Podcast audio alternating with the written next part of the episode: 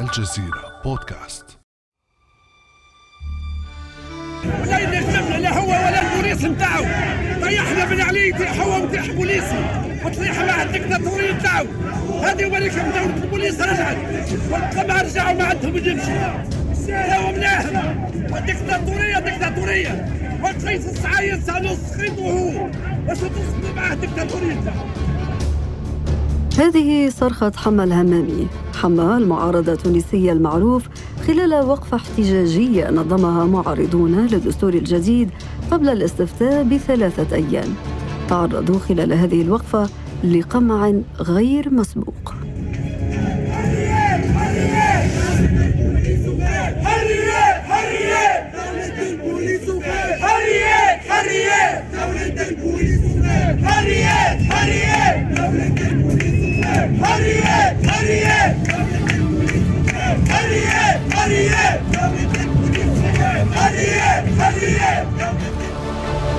هذا المشهد من شارع الحبيب بورقيبة بالعاصمة، هذا الشارع الرمز، مشهد قد يرسم صورة تونس ما بعد 25 يوليو 2022.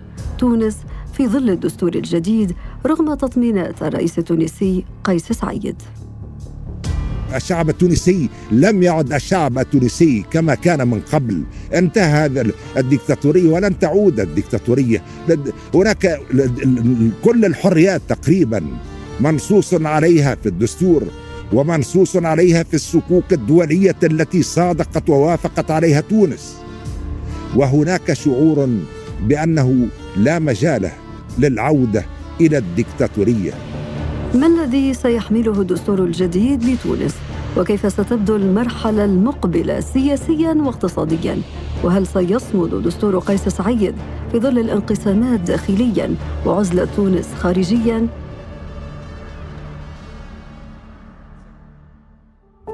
هذه حلقة جديدة من بعد أمس من الجزيرة بودكاست، وهذه أنا آمال العريسي. يسعدني أن يحضر معي هنا في الأستوديو الزميل العزيز وأحد نجوم شاشة الجزيرة، الأستاذ القدير محمد كريشان. أهلاً وسهلاً بك أستاذ محمد. أهلاً وسهلاً بك يا آمال.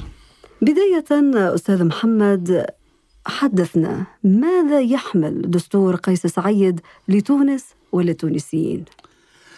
شكراً على الاستضافة، وربما من المفيد نعمل إشارة عابرة فقط أني أنا هنا أتحدث بصفتي مواطن تونسي، ومن حقي أن أبدي رأيي في كل ما يجري في بلادي. أدائي المهني على الشاشة هذه مسألة أخرى. ما يحمله للأسف لا يبعث على التفاؤل على الإطلاق. عندما أستمع قبل قليل إلى الرئيس قيس سعيد يقول لا مجال للعودة للاستبداد والدكتاتورية، الدستور الجديد، وأنا أفضل أن أسميه دستور قيس سعيد وليس دستور تونس، هو دستر وأسس لنظام استبدادي. لا أحد يحاسب الرئيس ولا أحد يعاقبه ولا معقب لكلمته. عندما يكون الرئيس بهذه الصلاحيات المطلقة دون قدرة على محاسبته، نحن نؤسس لنظام استبدادي للأسف. نظام استبدادي بدأ يلوح عبر مضامين هذا الدستور الجديد. أستاذ محمد، حدثنا عن الفصول التي أثارت الجدل في هذا الدستور الذي سميته بدستور قيس سعيد. عندما يكون الرئيس هو من يعين الحكومة، هو من يعزلها، هو من يعين رئيس الحكومة، هو من يعين أعضاء المحكمة الدستورية، هو من بإمكانه أن يحل البرلمان، هو من بإمكانه أن يصدر مراسيم في فترة غياب البرلمان في عطلة، هو من تعطى له أولوية النظر في مشاريعه التي يقدمها على البرلمان عندما يقدم نصوصه.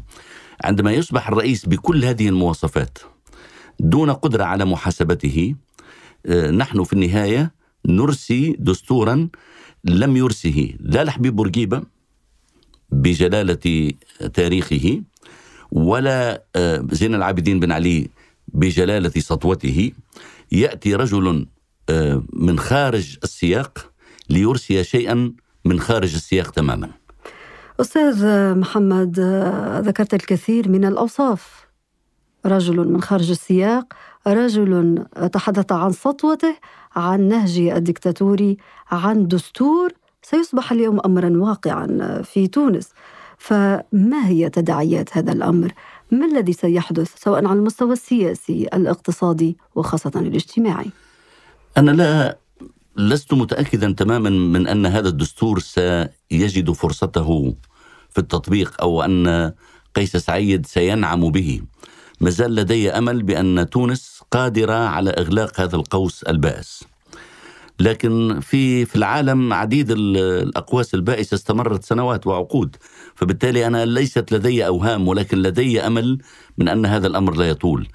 المشكلة أننا نواجه وضعاً اقتصادياً واجتماعياً كارثياً، ونواجه وضعاً سياسياً منقسماً وفيه منسوب الكراهية والعداء للأطراف بعضها لبعض بشكل كبير.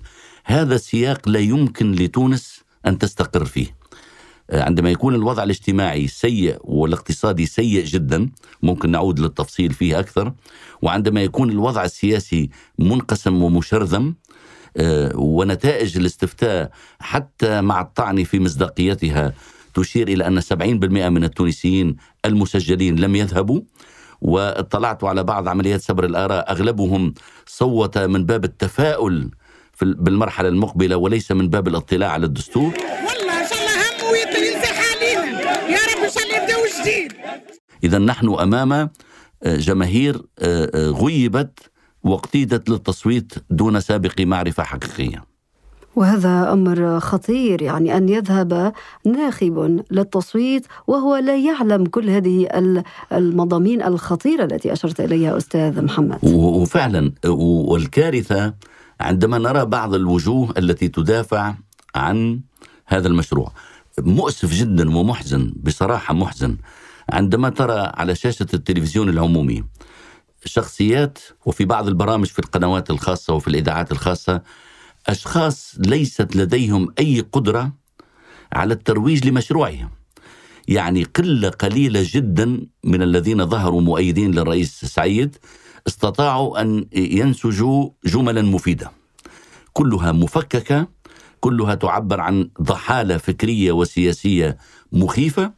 وحتى الذين لديهم مستوى لنقول لا يستهان به، وبعضهم من المحامين وبعضهم من أساتذة وغيرهم، لم يفعلوا شيئا سوى ذم المرحلة الماضية.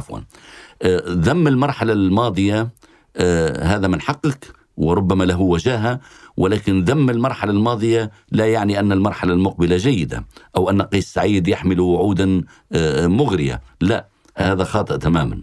ربما نقطة مهمة أثرتها أستاذ محمد متعلقة بأنصار قيس سعيد وحتى بمن نصبوا أنفسهم أعضاء في الحملة التفسيرية لمشروعه. لا ننسى هنا أن الكثير ممن كانوا يساندونه انفضوا من حوله قيس سعيد. هنا نتساءل كيف تمكن هؤلاء الأنصار من الحديث عن مشروع سياسي، والحال أن هذا الرجل يحمل في الكثير من خطاباته تناقضات واضحة وجلية.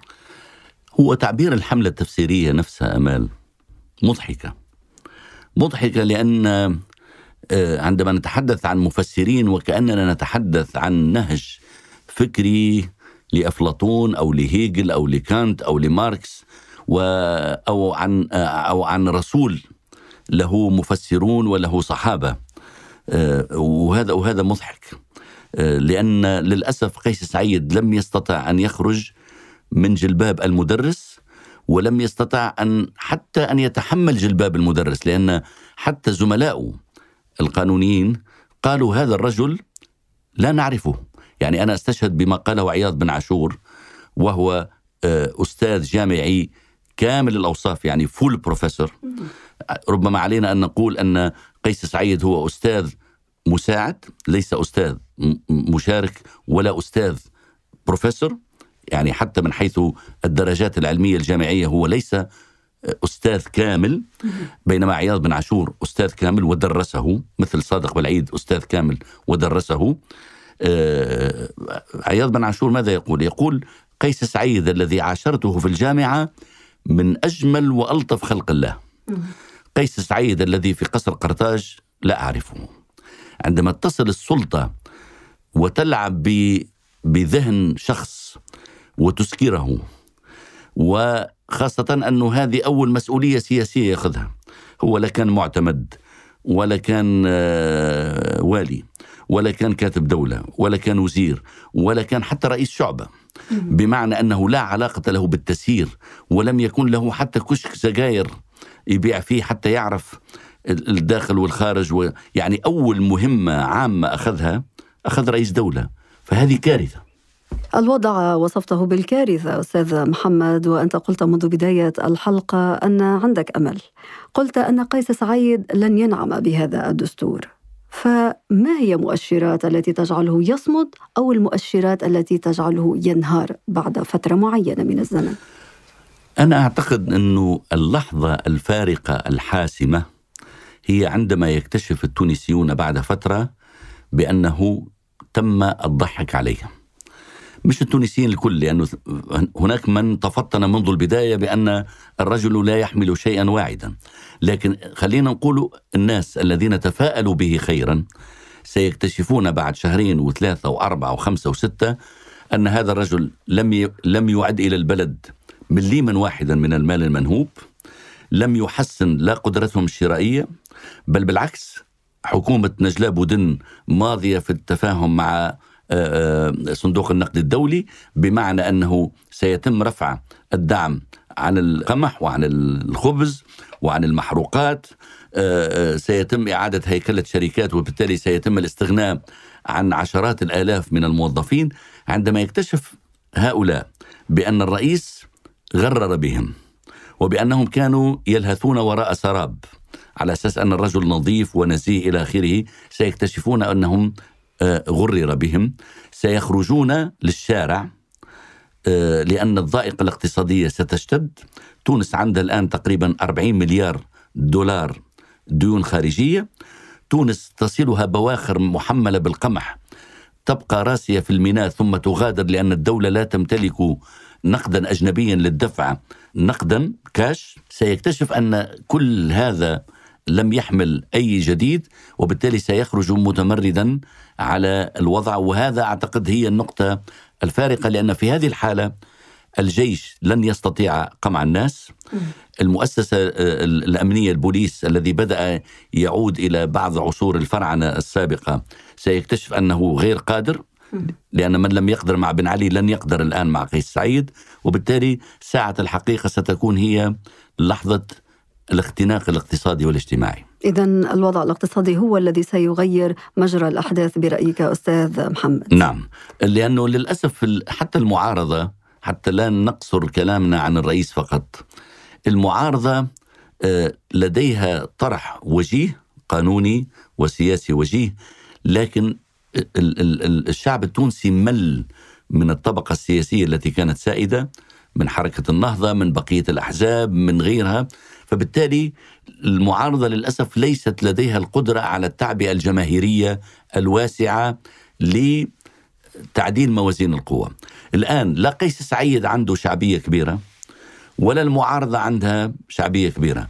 الكتلة اللي في الوسط هي الكتلة التي تراقب، مش مرتاحة لا لقيس سعيد ولا مرتاحة كثيرا للمعارضة. هؤلاء سيخرجون إلى الشارع عندما يشعرون بالاختناق، والذي سيؤدي بالناس إلى النزول إلى الشارع ضد قيس سعيد بالتحديد، لأنه وعدهم بالعسل ولم يجدوا شيئا.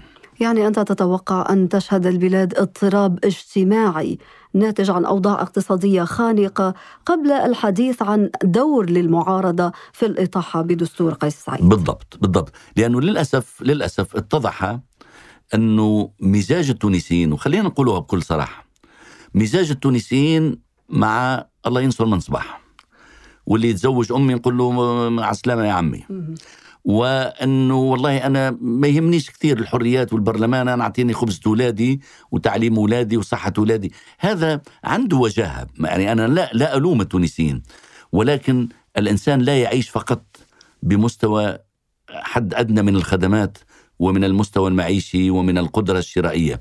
هناك شيء لا يقدر بثمن، وهي الحرية اللي تنفسها التونسيون، ما يسمى بالعشرية السوداء أو التي يطلق عليها العشرية السوداء بها عيوب كثيرة، ولكن أبرز قيمة الإنسان في قدرته على الحديث كما يريد وبالحرية التي يريدها، وهذا مكسب رهيب نجني ثماره الآن. الناس الآن قادرين يقولوا لقيس سعيد لا، وتوجهك لا، ووعودك الفارغة لا.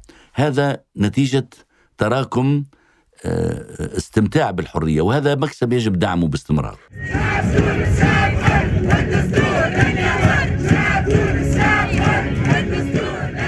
ولكن لم نسمع كلمة لا في الاستفتاء الذي عرضه قيس سعيد على الشعب التونسي. هناك حديث على أن النسبة تقارب 90% رغم أن نسبة المشاركة اعتبرها معارضو سعيد ضعيفة. أنا كلمة لا أراها في العزوف عن الذهاب إلى صناديق الاقتراع. لما يقول لك التونسيين بالخارج نسبة 6% أو 7% صوتوا، شيء مخيف. يعني عندنا جالية تونسية ما شاء الله في فرنسا وفي ألمانيا وفي الخليج وفي كندا أخيرا. يعني هؤلاء يعني لا يرون فائدة في الذهاب إلى صناديق الاقتراع. هذا نوع من الازدراء ونوع من عدم الاقتناع بكل المسار الذي أرساه قيس سعيد، لأن قيس سعيد هدم البناء القديم وقال علينا أن نبني بناء جديدا وتفضلوا معايا صوتوا. لا، مش على كيفك تهدم ما تريد وتبني ما تريد وتعتقد أن الشعب يريد. وهذا ما يقوله قيس سعيد. قيس سعيد يقول الشعب يريد. لا، هو قيس سعيد يريد. رأينا كيف خرج قيس سعيد بعد غلق مكتب الاقتراع في شارع الحبيب بورقيبة والناس تهتف لقيس سعيد. قيس سعيد يريد ويتوهم أن الشعب يريد، لأن ما معنى الشعب يريد؟ الشعب يريد إذا أعطيته مجالا لانتخابات حرة وديمقراطية وشفافة في مناخ سياسي سليم، عندما تكون كل البرامج مطروحة، كل الأحزاب والقوى السياسية تعرض برامجها، عندما يكون الإعلام شفاف. عيب أنه الإعلام التونسي العمومي، ما نحبش نقول الرسمي وما نحبش نقول الحكومي، العمومي عاد كما كان لبيت الطاعة الإعلام الرسمي والحكومي والمدجل، المدجن والمدجل. عندما يصبح التلفزيون التونسي الذي كان يستضيف كل الأطياف لا يتحدث إلا عن قيس سعيد وعن إنجازات قيس سعيد والرجل النظيف والنزيه وتفضلوا امشي وصوتوا وقولوا نعم، للأسف يعني شيء محزن. كلمة مفتاحية تحدث عنها أستاذ محمد هي المناخ السياسي. نحن الآن شاهدنا تصريح قيس سعيد الذي قال أن الخطوة القادمة هي قانون انتخابات، ربما ستكون في الانتخابات التشريعية تصويت على الأفراد وليس على القوائم. نعم، الكلمة اللي قالها قالها الدكتور صادق بالعيد الذي سايره للأسف، ساير الرئيس قيس سعيد هو وأمين محفوظ، ثم عندما وجدوا أن لا فرصة لهم انفضوا من حوله وأصبحوا ينتقدوه.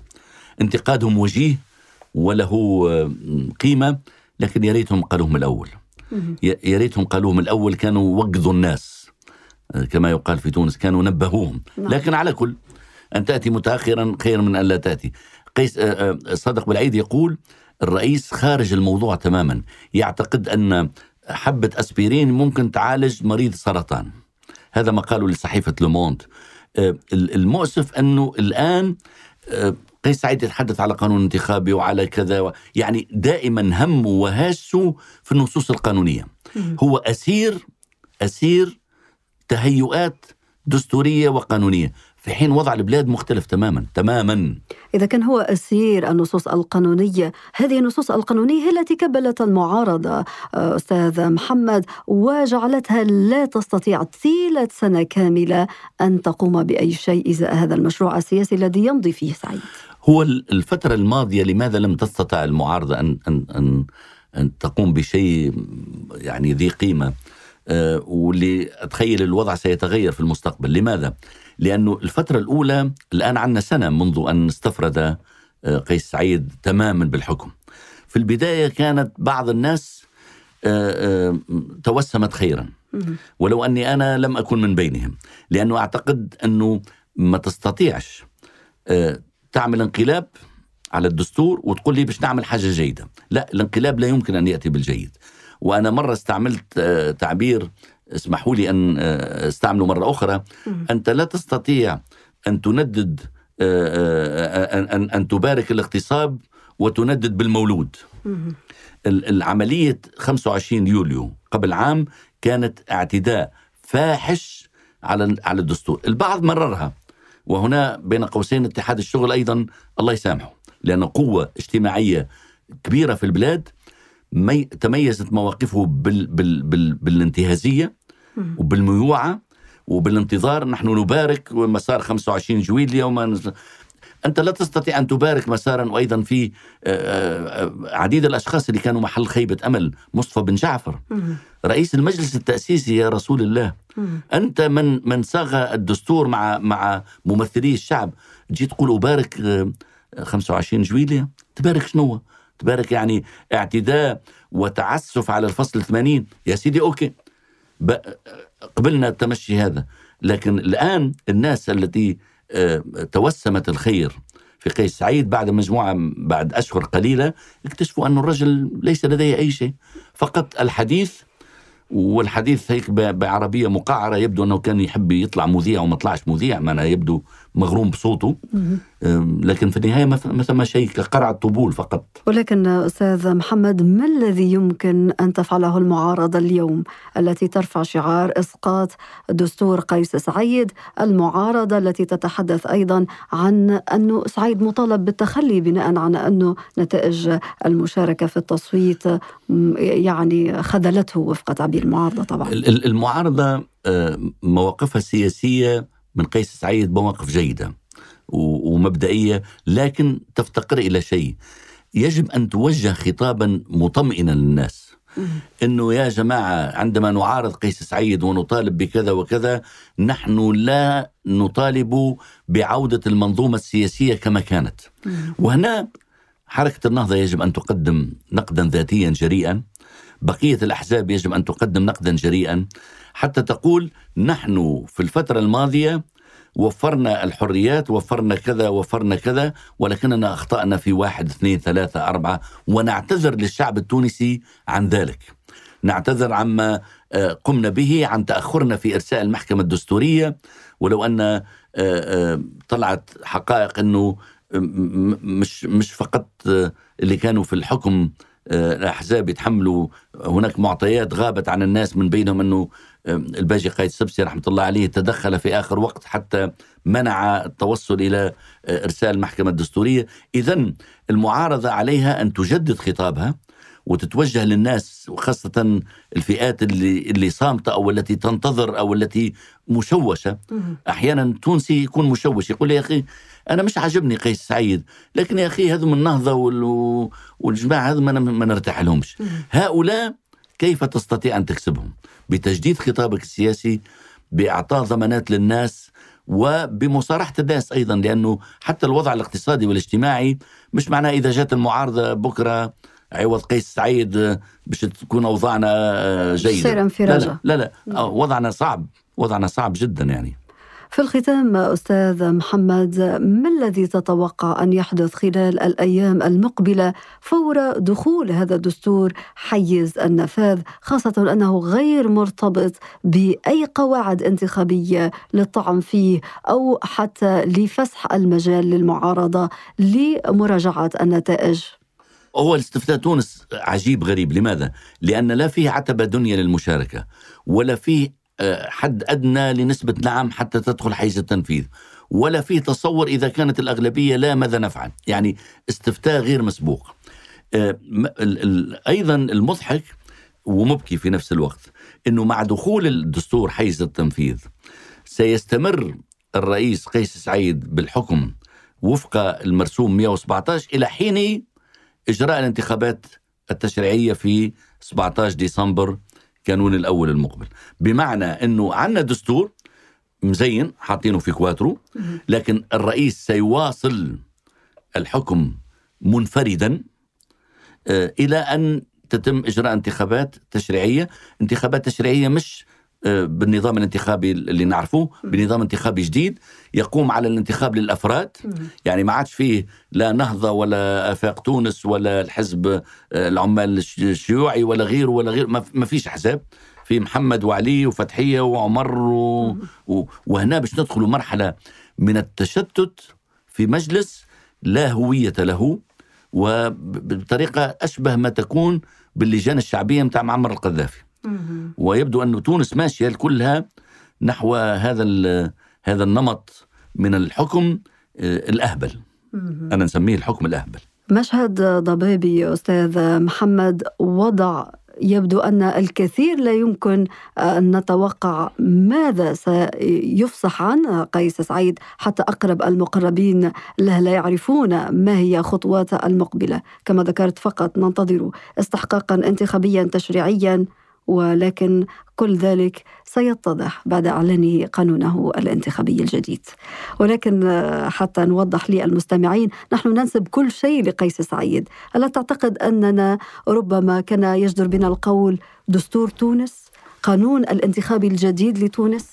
كان بيودي أن أقول ذلك أقول ذلك عندما يشارك الجميع في صياغته، وعندما يكون الرضا والقبول هو القاعدة. حتى لو افترضنا أن قيس سعيد قدم لنا أحلى وأفضل دستور في العالم، هذا لا يجوز لشخص أن يدخل ويكتب دستور بمفرده ويقول للناس هذا دستوركم. لا يجوز، عيب. أنت تقول الشعب التونسي والشعب يريد، بينما أنت الذي يريد.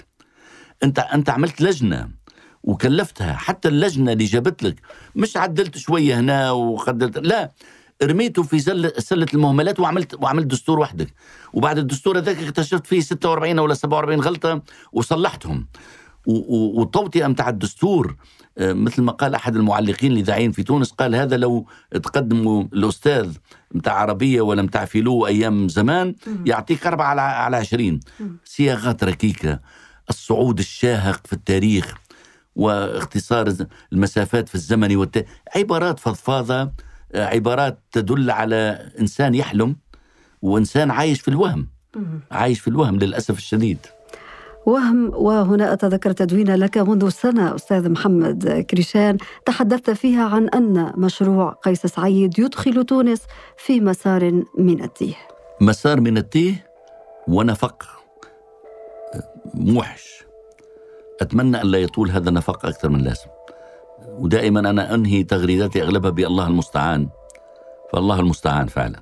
والله المستعان فعلا. كان الله في عون التونسيين حتى تعود كما يقال السيادة للشعب التونسي، حتى يكون كل منجز تشاركيا لا انفراد فيه للسلطة من أي طرف. الزميل الأستاذ القدير محمد كريشان، شكرا جزيلا لك على هذه الحلقة المفيدة وهذه التوضيحات المهمة فيما يتعلق بمستقبل المشهد التونسي سياسيا واقتصاديا واجتماعيا. تحية لي كمال ولكل المستمعين والمستمعات. كان هذا بعد أمس.